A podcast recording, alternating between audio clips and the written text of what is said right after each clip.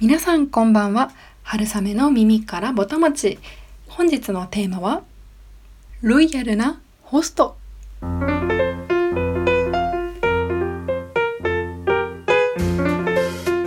い、というわけで本日は私が大好きなロイヤルホストのお話をさせていただきたいと思います。というのもですね、私は今日昨日ですね、ちょっと携帯の調子が悪くて昨日すぐにこの熱々の思いのまま録音できなかったのがちょっと残念なんですけど、昨日お休みということで朝からロイヤルホストでモーニングのパンケーキを決めてきたので、ちょっとどうしても今回はロイヤルホストのお話がしたいなと思ってこのテーマにしました。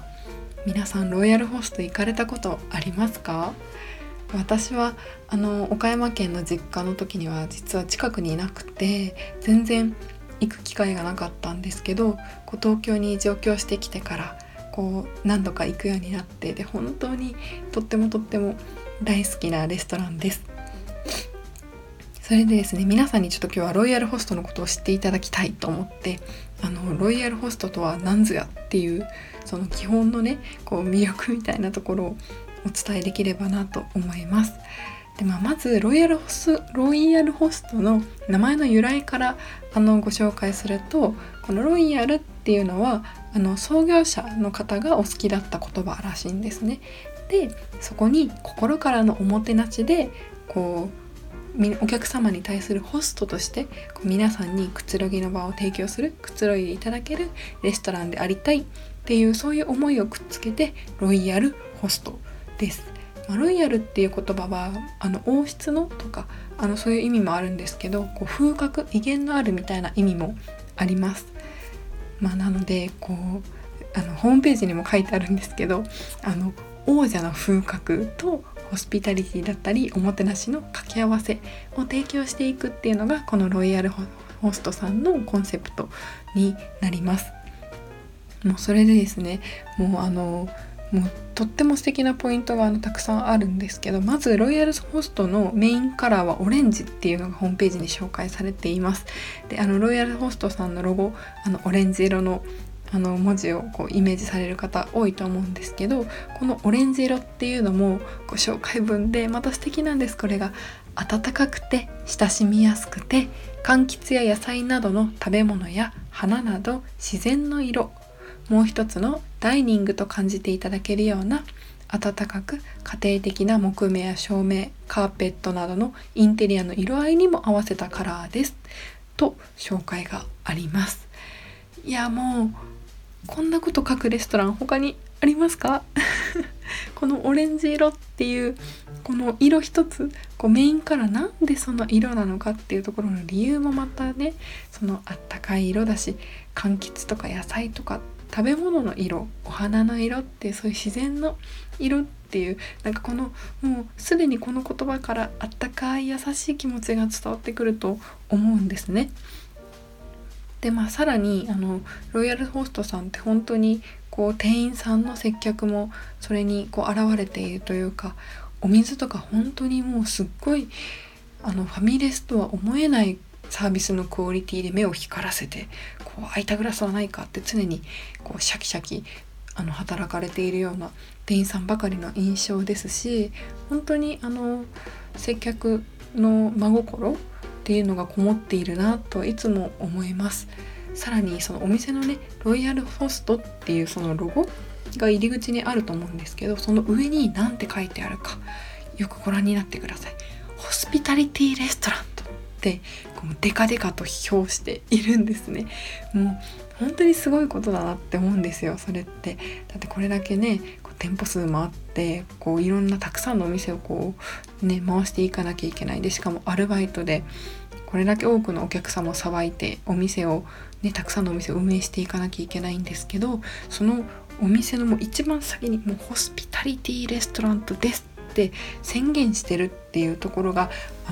サービスだったりお客様に真心のこもった思いを届けようっていうところがすごく表れていて、もう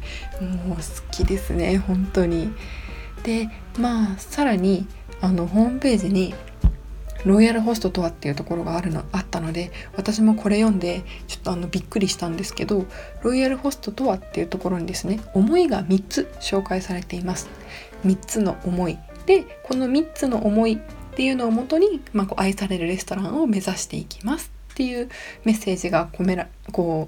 られているというか、ウェブに載っていました。で、その3つの思いとは、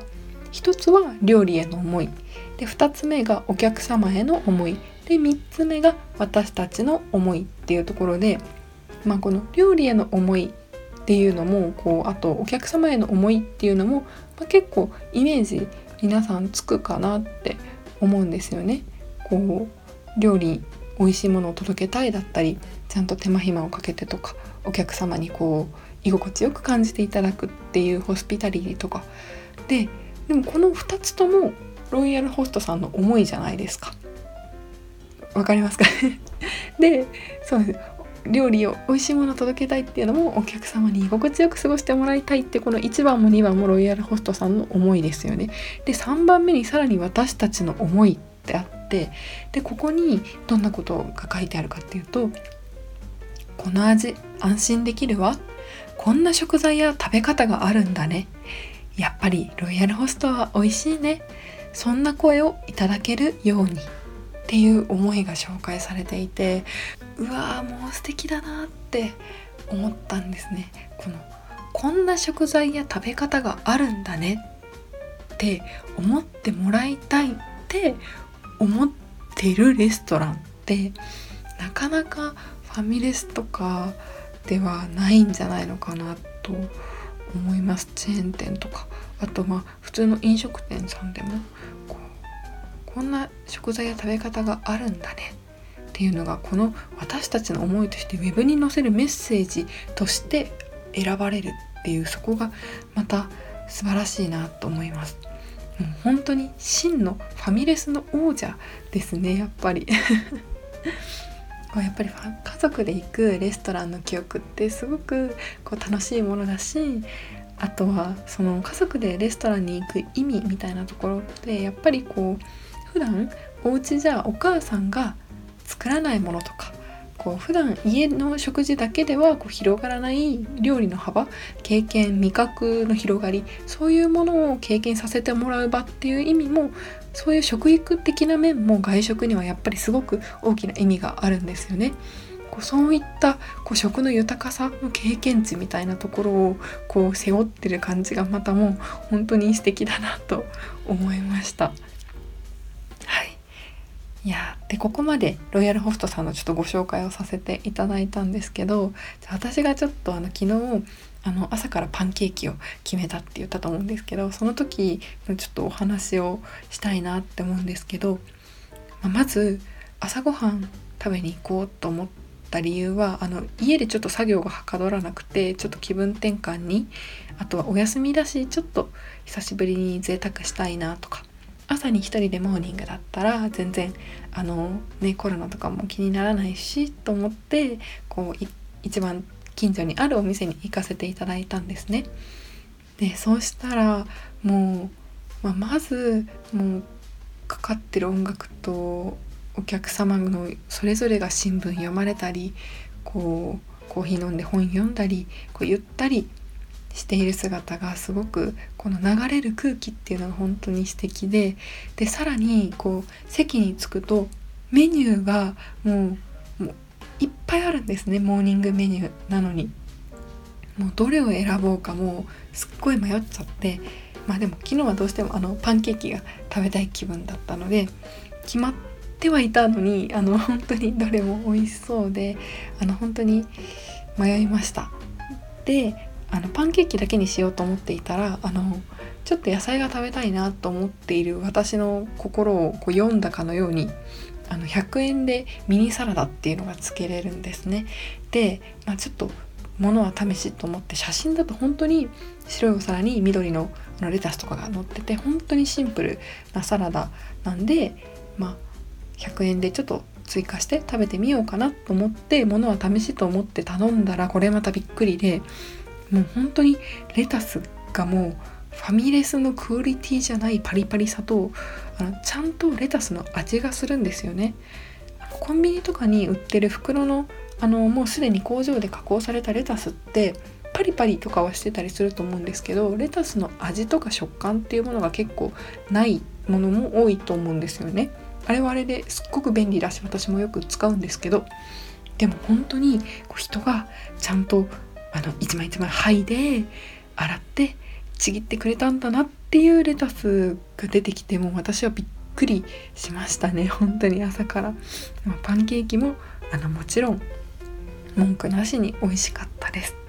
で、さらに私がときめいたというか、今回久しぶりに行って気づいた嬉しかったポイントは、カトラリー、フォークとかナイフが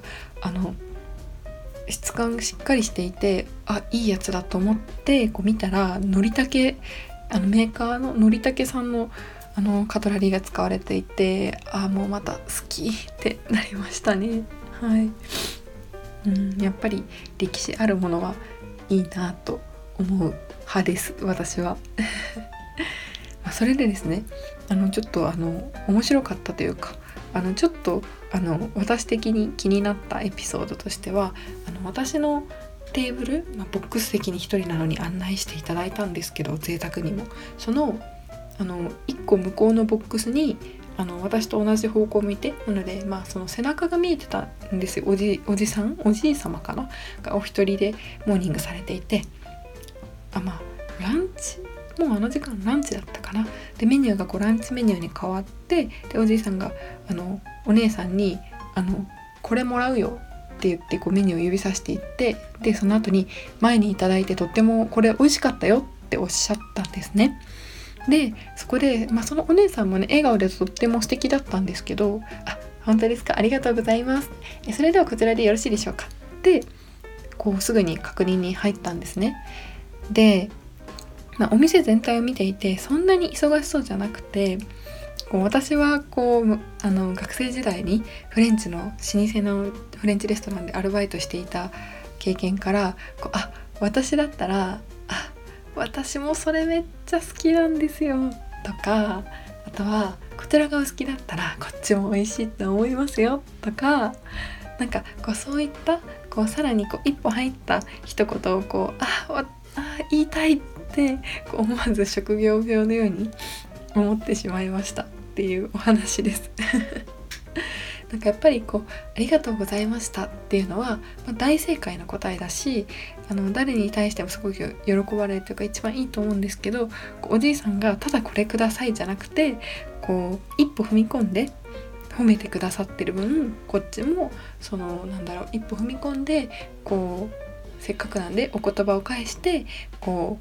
ミュニケーションをお互いに取りたいなっていうそういう